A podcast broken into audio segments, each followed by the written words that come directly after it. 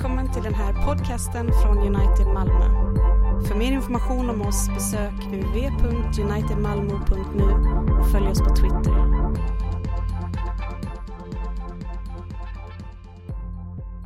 Låt oss förbli stående under läsningen av dagens text.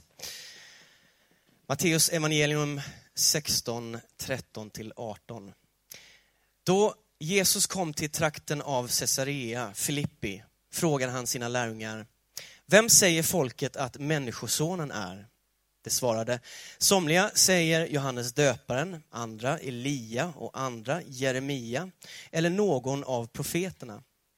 Han sade till dem, och ni, vem säger ni att jag är? Simon Petrus svarade, du är Messias, den levande Gudens son. Jesus sade till honom, salig är du Simon, Jonas son. Ty kött och blod har inte uppenbarat detta för dig, utan min fader som är i himlen. Jag säger dig, du är Petrus, och på denna klippa ska jag bygga min församling. Och helvetets portar skall inte få makt över den. Detta är Guds ord till oss.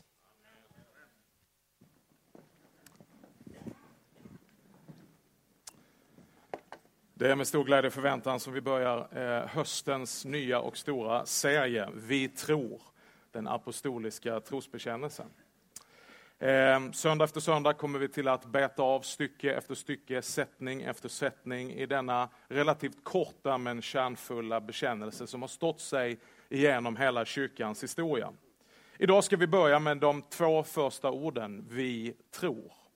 Vi kommer alltså att titta på vad är tro och vad tror vi på?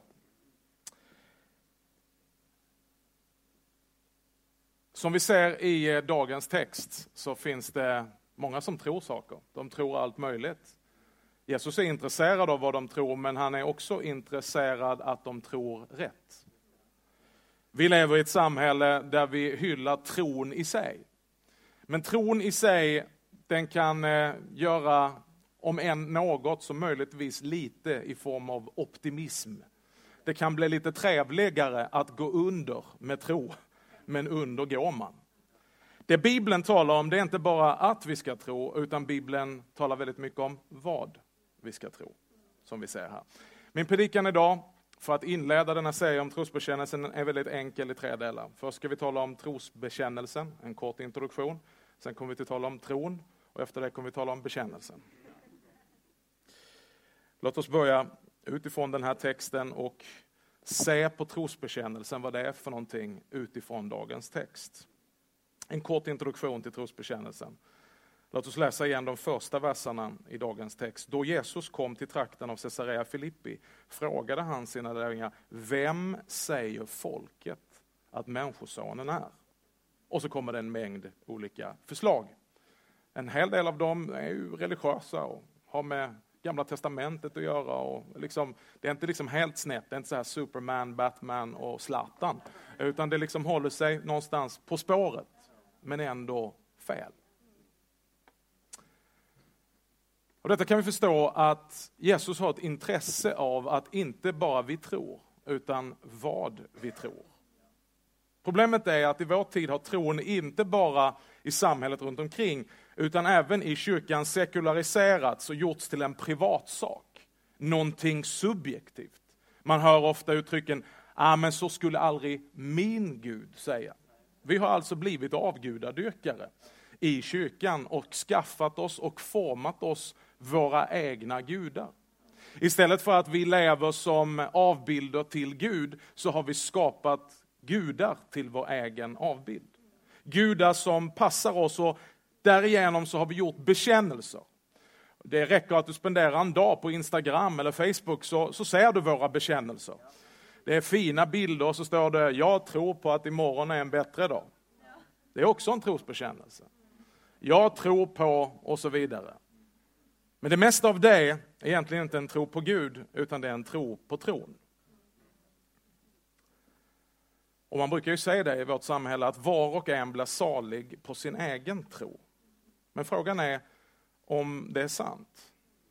Finns det någon grund till förtröstan, till glädje, till säkerhet och tillit i ett uttryck att ja, men jag bara tror att det ska bli bra och lösa sig till det bästa?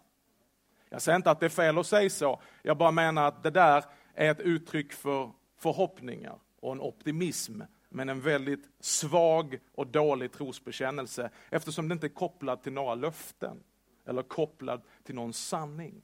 Det är inte uttalat av någon jag kan luta mig mot, utan snarare blir det en optimism som jag måste kämpa mig själv till och hålla upp i hopp om att denna optimism ska hålla upp mig. Det här är inget tal mot optimism, utan det bara är ihåligt. Det bevisades inte minst igår på, av den otroligt sympatiske och trevlige Mark Levengood. Ehm, han var på Nyhetsmorgon och blev intervjuad av Jonas Börjesson och eh, han talade lite grann om den här sekulära, privata tron. Han sa så här bland annat att det finns ett bottenlöst behov inom oss som vi inte kan fylla själva. Så långt rätt. Vi behöver därför någonting annat att tro på. Men här börjar det gå snett. Vad som helst. En religion, en filosofi, ett fotbollslag. Det kvittar. Bara något som kan skingra våra tankar och hjälper oss att tänka på något annat. För det hjälper inte att folk gillar dig på Facebook eller ger dig bekräftelse för vad du gör. Det enda som räknas, det är om du älskar dig själv. Då skjuter Jonas Börjesson in och säger, men vad gör man om inte man kan det då? Ja, jag vet inte, säger den älskvärde Mark. Då kan det bli svårt. Jag är glad att jag inte behöver luta mig mot en trosbekännelse som säger att jag gör så gott det går. Vi hoppas på bättre tider. The best is yet to come. Jag är glad att jag kan luta mig på en trosbekännelse som inte handlar om att jag måste älska mig själv, utan även när jag inte kan älska mig själv så lutar jag mig på ett universum, skapare och Herre. Han har sagt att han älskar mig. Trosbekännelsen är inte ett ok att bära. Inte ett krav på en minimitro att komma upp till. Utan en tro som vi får luta oss mot när vi själva vacklar. En tro som vi får bara gå in och bli en del av. Och säga, jag tror vad kyrkan tror. Idag känner jag inte så mycket, men jag tror. För det är ingen känslobekännelse. Det är en trosbekännelse. Och även när jag inte helt tydligt kan tro det själv, så lutar jag mig mot att kyrkan, den jag är med i, men också den jag är en del i genom hela historien, har trott och bekänt och förkunnat precis det här. Jag höll på att säga tillbaka till älskvärda Mark. Men tillbaka till det här med att utmana en felaktig tro. Det är vi lite känsliga med. I det här landet så eh, ska vi vara friare än de mest frittaste. Så att eh, här ska man ju få tro lite, ja men det är väl bra för dig. Du får ju tro vad du vill. Och absolut, så värnar vi om religionsfriheten. Men då är det bättre att kalla det vid sitt rätta namn. För att genomgående för hela Bibeln så är det av största vikt att hålla sig till det Bibeln uttrycker för den sanna tron och den sunda läran. Alltså, Bibeln uttrycker att det viktiga är inte bara att vi tror, utan det är väldigt viktigt vad vi tror. Varför det? Ja, det är inte som ett hot, utan det är för vår egen tröst och hjälp. För man kan inte finna tröst, hjälp, glädje och kraft i en tro som man själv har snickrat ihop, men som inte bygger på några löften ifrån Gud. Utan man måste vila i en tro och hämta styrka i en tro som är större än mig själv. En trosbekännelse som är bekänd av kyrkan, förkunnad av apostlarna genom hela historien. Därför är det viktigt för oss den här hösten att ta oss an trosbekännelsen. Paulus uppmanar Timoteus följande i första kapitlet i första Timoteus brev, vers 3 och 4 och sen vers 11. Jag uppmanar dig att stanna kvar i Efesus och förmana somliga där att inte förkunna falska läror och befatta sig med myter och ändlösa släktregister. Sådant leder till strider och tjänar inte en gudomlig undervisning i tron. Den sunda läran. Detta enligt det evangelium om den välsignade Gudens härlighet som han har anförtrott åt mig. Alltså, detta är genomgående i Paulus brev. Att han uppmanar till att återvända, hålla fast vid och vaka över den sunda läran så att vi blir sunda i tron. Det vill säga inte bara, bara tro, utan tro rätt. Det man kan ställa sig är frågan, hur vet man och kan man, hur kan man avgöra på den här tiden vad som är den sunda läran? Eftersom Nya Testamentet, det finns men det är inte kanoniserat. Breven finns, texterna finns, men de är ännu inte ihopsatta. Ibland så är det ett dåligt argument att folk säger, ja men du vet Bibeln sattes ju inte ihop från nästan 400 år efter Kristus. Men det är ungefär som att du sitter och gör ett släktträd idag, 2014. Och så får du det släktträdet tillbaka. Alltså, det betyder inte att din släkt fanns från och med nu. Utan det är bara att du har satt ihop det, men den har ju funnits hela tiden.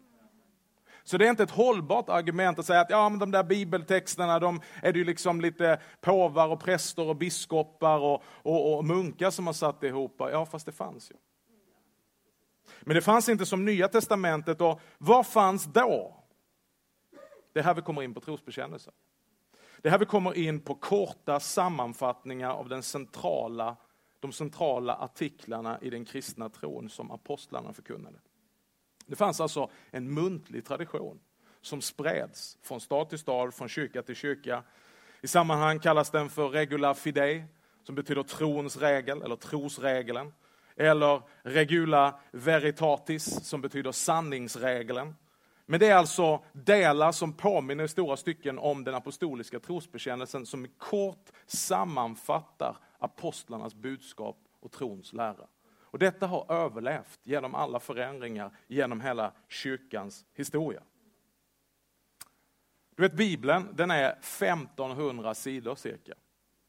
Den har 3 miljoner bokstäver, 740 000 ord, 35 000 verser plus och över 1300 kapitel.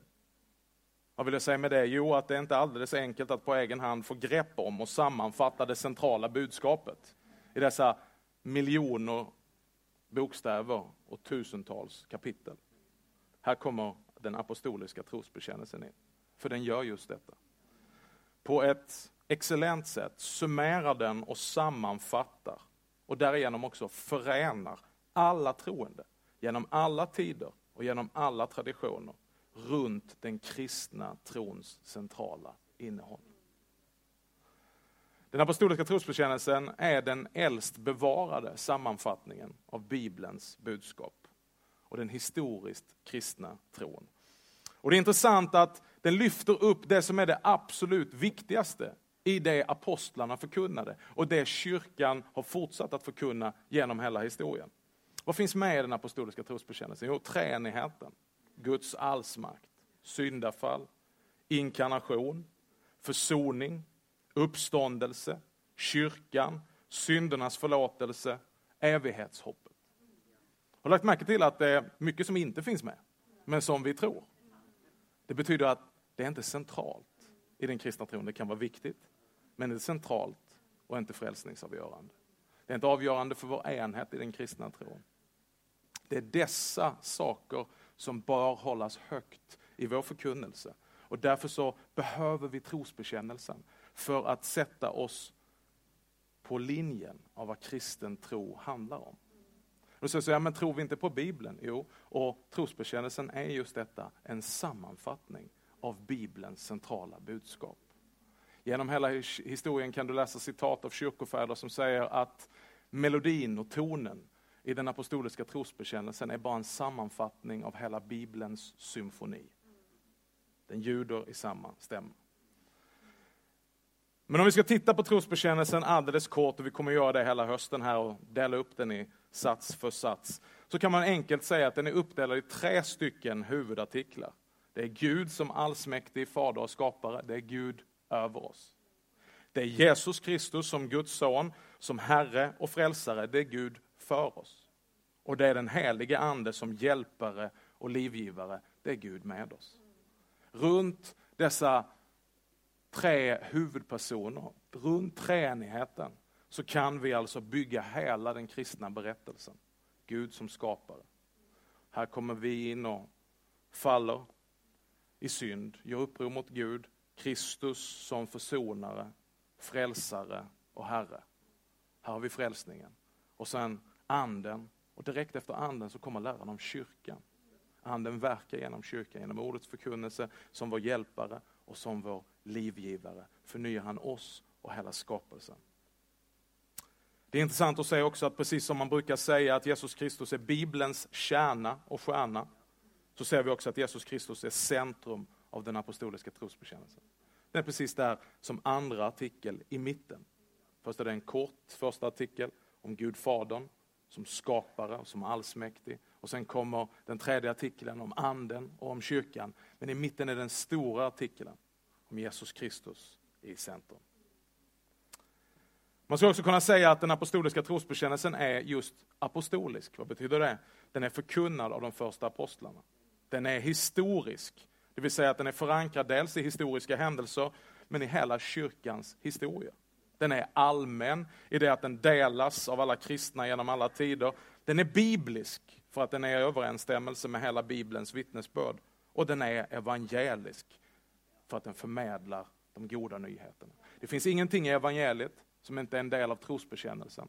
Och det finns ingenting i trosbekännelsen som inte är en del av evangeliet. Vad gör då den apostoliska trosbekännelsen för oss? Och Det här är viktigt att få med sig som en backdrop när vi går vidare i den här hösten och går in i detalj i den apostoliska trosbekännelsen? Jo, för det första så får vi en förståelse av den stora berättelsen. Du vet, ibland när vi bara fokuserar in på detaljer och kommer för nära någonting och vi liksom håller på med våra problem eller vår uteblivna välsignelse eller någonting som har hänt i vår familj, då tappar vi det stora perspektivet. Därför får vi ibland backa lite grann så vi ser the big picture. Det hjälper trosbekännelsen oss att göra i några korta satser. För det andra så får vi insikt i de centrala doktrinerna som bär berättelsen. Det vill säga treenigheten. Ja, det kan man ju nöja sig med att bara säga att ja, de är tre igen. Eller så kan man ägna resten av sitt liv att utforska detta mysterium. Vi får veta om inkarnationen, hur Gud som är ande blir människa, kött och blod. Lever ibland oss, möter samma frestelser, utmaningar och prövningar som oss, för att sedan lida i vårt ställe, dö och begravas i vårt ställe, för att sedan uppstå ifrån de döda. Vi ser alltså de centrala doktrinerna som utgör den här berättelsen. Det tredje är att det ger oss förankring för vår tro. Detta är vad vi tror. Detta är det centrala i min tro. Om någonting annat är centralt i din tro, så kanske du behöver justera det till det som ligger centralt. Det vi har vår glädje i och det vi har vår trygghet i. Det ger oss också anledning när vi läser det här till tillbedjan. Och det ger oss ett språk för att förmedla, förklara och förkunna den kristna tron. Här är det viktigt för oss att återvända till de här storheterna som trosbekännelsen handlar om. Att Gud som skapare, som allsmäktig, det är inte tänkt som ett hot eller som underlag för en debatt, utan det är tänkt som ett underlag för förtröstan och för vila och tacksamhet. Därför skulle man kunna säga så här att den apostoliska trosbekännelsen, den är förståelig och trösterik för ett barn. Men den har en outtömligt djup för en bibelforskare som vill ägna resten av sitt liv att utreda de här sakerna. Det vi ska titta på innan vi går vidare till andra punkten, det är att det finns mycket som vi kan lägga märke till som inte är med och som är utlämnat. Men det står inte ett enda ord om människans gärningar. Inte någonting om vem vi är, vad vi ska göra.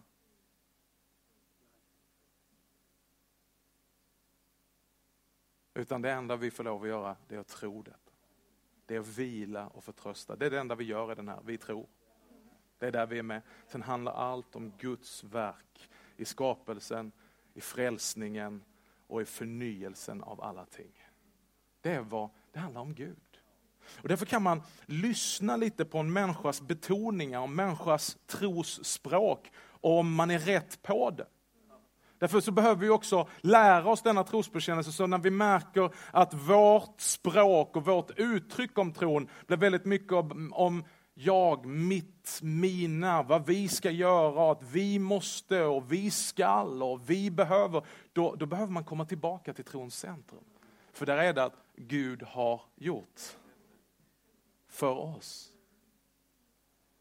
Därför så behöver vi den här hösten justera vår tro så att den är i linje med det som är Bibelns sammanlagda vittnesbörd som är sammanfattat i den apostoliska trosbekännelsen. Som kyrkor i alla traditioner har det till genom hela kyrkans historia.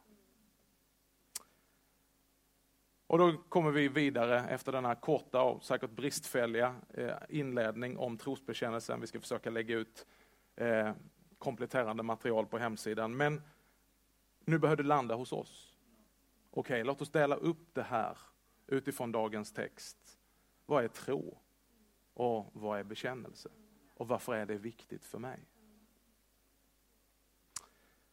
Vi börjar med tro, vad är det? Jesus säger till Petrus, salig är du Simon, Jonas son, ty kött och blod har inte uppenbarat detta för dig, utan min fader som är i himlen. Petrus har precis uttryckt för första gången, vi skulle kunna kalla det för kyrkans genom tidernas första trosbekännelse. Han har uttryckt sin tro på Jesus som Messias, som Guds son. Och Jesus säger till Petrus att det här är inte någonting som du har kommit fram till själv. Det här är inte någonting som du har utvecklat eller inte någonting som du har presterat, utan detta är ett Guds verk i dig. Detta är en Guds gåva till dig. Detta är Gud själv som har uppenbarat sig för dig. Martin Luther, han eh, hävdar detta nitiskt hela tiden, att tron är ett Guds verk i oss. Tron är någonting som föds genom förkunnelsen. Så det är helt rätt när människor ibland säger, jag vet inte hur jag ska kunna tro. Så är det en helt rätt bekännelse. Det är inte någonting som du ska jobba emot om du som kristen vill hjälpa din broder eller syster till tro. Så de säger, jag kan inte tro, nej det, det kan ingen av oss. Utan tron, så som Bibeln talar om, som en förtröstan, som en övertygelse, kommer som en gåva ifrån Gud. Ja, det är vi som tror, men den tron är given till oss. Tro handlar inte i första hand om exakt kunskap eller vetenskap, utan den handlar om att sätta sin förtröstan och tillit till något. Att vara övertygad om sanningen i ett påstående. Och när vi säger jag tror eller vi tror på den här trosbekännelsen, så är det inte som ett ok som jag sa innan. Eller någonting som vi ska, jag hoppas att jag når upp till detta. Och någonting jag ska bära upp för att bli godkänd. Utan det är någonting jag kan luta mot och säga, ja just det, det är så vi tror. Vet du exakt vad det betyder? Det handlar inte om det. Tro handlar inte om exakt vetenskap eller exakt kunskap eller att jag har grävt mig djupt ner i de här doktrinerna. Utan handlar om att jag förtröstar på han som har sagt detta och på den kyrkan som tror detta. Jag vilar i denna trosbekännelse. Och det är så tron beskrivs bäst. Som en gåva som hjälper oss att förtrösta på Gud. Att ha tillit till Gud. Tänk efter, när du får tillit och förtroende, tro på en människa, så är det inte någonting som du själv åstadkommer. Du kan inte exakt säga när det hände. När fick jag förtroende för Christian Lindstedt? Har det hänt? Jag kan inte säga exakt ett datum, utan det är någonting som växer i takt med att min kunskap, mitt möte och min insikt om vem Kristian är, att han bevisar sig gång på gång och framförallt visar sig för mig. Och efterhand så finns tron där. Som är en förtröstan att jag kan likna honom. Det är inte vi som finner tron, utan tron finner oss. Och helt plötsligt, likt en blind som får sin syn, så utropar vi, wow, jag kan se. Det är jag som ser, det är ingen annan som ser åt mig. Jag upplever detta, att jag ser helt plötsligt. Men jag kan inte förklara hur det hände, när det hände. Och likadant är det med tron, att tron är inte någonting som jag letar reda på. Utan tron kommer till mig. Och hur kommer tron till mig? Tron kommer genom trons ord. Genom förkunnelsen av Guds ord. Jesus säger till Petrus, detta har du inte själv kommit fram till, utan detta har min fader i himmelen uppenbarat för dig. Hur uppenbarar sig Gud för oss? Genom Guds ord. Guds ord är levande och verksamt. Och därför så föder det tro i oss. Där behöver vi också tänka att ja, man kan ju hålla på med snitsiga förklaringar, eh, försöka göra det roligt och trevligt i kyrkan och mysigt och på allt sätt så att folk tycker att det är kul att komma hit, men det föder inte tro. Utan det enda som föder tro, det är det pregnanta ordet som är Guds ord, som är frö till evigt liv. Och det är när man får sitta under det ordet som tro kommer till oss. Romarbrevet 10 och 17 säger, alltså kommer tron av predikan och predikan i kraft av Kristi ord. Vad är tro? Tro är förtröstan. Tro är att kunna luta sig mot Gud. Tro är inte att veta exakt allting om allting och därför vara övertygad. Utan den övertygelsen kommer som en gåva från Gud genom hans ord. Och tron leder då till bekännelse. Låt oss avsluta där. Vi har tittat på vad är tro helt kort. Men vad är det då vi tror? Vi börjar den här predikan med att säga att det här hör intimt samman. Att vi kan inte bara syssla med tro på tron, utan tron tror någonting. För om det är förtröstan, om det är tillit, så måste det vara tillit till någon byggt på löften, byggt på en sanning. Därför säger Jesus, han sa till dem, och ni då? Vem säger ni att jag är? Och Simon Petrus svarade, du är Messias, den levande Gudens son. Här är kontrasterna mellan vad folket i allmänhet säger, och det reagerar inte Jesus på, och sen vänder han sig till sin grupp av lärjungar och säger, vem säger då ni att jag är? Och då utbrister Kristus, detta har du inte kommit fram till själv. Utan detta är en bekännelse i enlighet med vad Gud säger om sig själv. Vad Gud säger om sin son. För Jesus så finns det ingen skillnad mellan vår tro och vår bekännelse. Han ser det som ett. Alltså, vad vi bekänner är det vi tror och vad vi tror är det vi bekänner. Men det kan vara lite förvirrande för då kan man tänka sig, men jag har hört att det räcker med enbart tro. Är det så viktigt med bekännelsen? Predikade inte vi i våras tron alena? Det låter som att då är det ju bara tro. Var kommer bekännelsen in och varför är bekännelsen så viktig? Ja, för det första kan vi säga att bekännelsen är viktig. Matteus evangelium 10 så säger Jesus, vers 32-33, var och en som bekänner mig inför människorna, honom ska också jag bekänna inför min fader i himlen. Men var och en som förnekar mig inför människorna, honom ska jag också förneka inför min fader i himlen. Vidare säger han i Matteus evangelium 12, vers 37, efter dina ord, ett annat ord är efter hur du bekänner ska du frias. Och efter din bekännelse, eller dina ord, ska du fällas. Så bekännelsen är viktig och den är genomgående. Men för det andra så skulle vi kunna säga så här att ja, vi tror och predikar på tron alena. Och en del av den tron är bekännelsen. Man kan alltså inte dela på tron och bekännelsen. De är ett.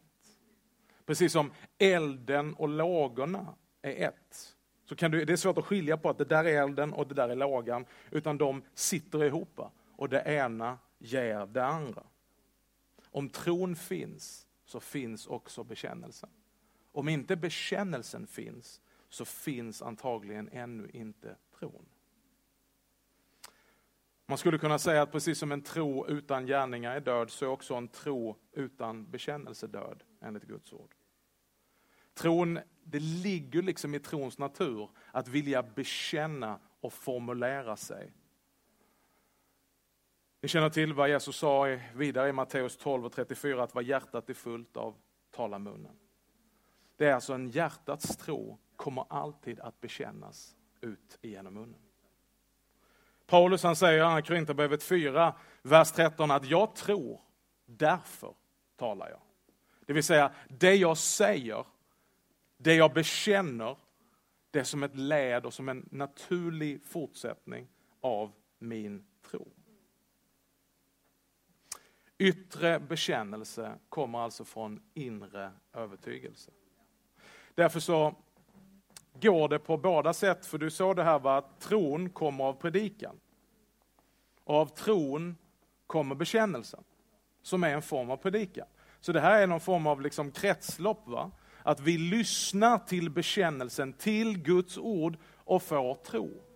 Vi bekänner vår tro och därigenom växer vår tro. Tron och bekännelsen hör därför intimt ihop. Bekännelse handlar om att ansluta sig när vi talar om den apostoliska trosbekännelsen. Att bekänna tron så som kyrkan har gjort genom historien, så som Bibeln talar om trons bekännelse. Så är det att ansluta sig till en redan existerande tro. Det är inte att bekänna min egen privata tro, det jag har knåpat ihop och det jag har kommit fram till och säga lite vagt, nej men jag tror att det är så här. Utan bekännelse enligt Bibeln, det är att säga om Gud vad Gud säger om sig själv. Och säga det efter honom i respons till hans uppenbarelse av sig själv. Skriften, Guds ord, är just Guds ord till oss.